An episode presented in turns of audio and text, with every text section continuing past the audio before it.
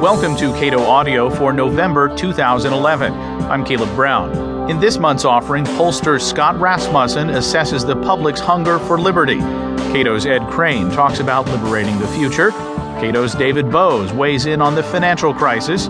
Andrew Napolitano of Fox News describes the natural enemy of liberty. And Judge Alex Kozinski discusses the privacy implications of emerging technologies.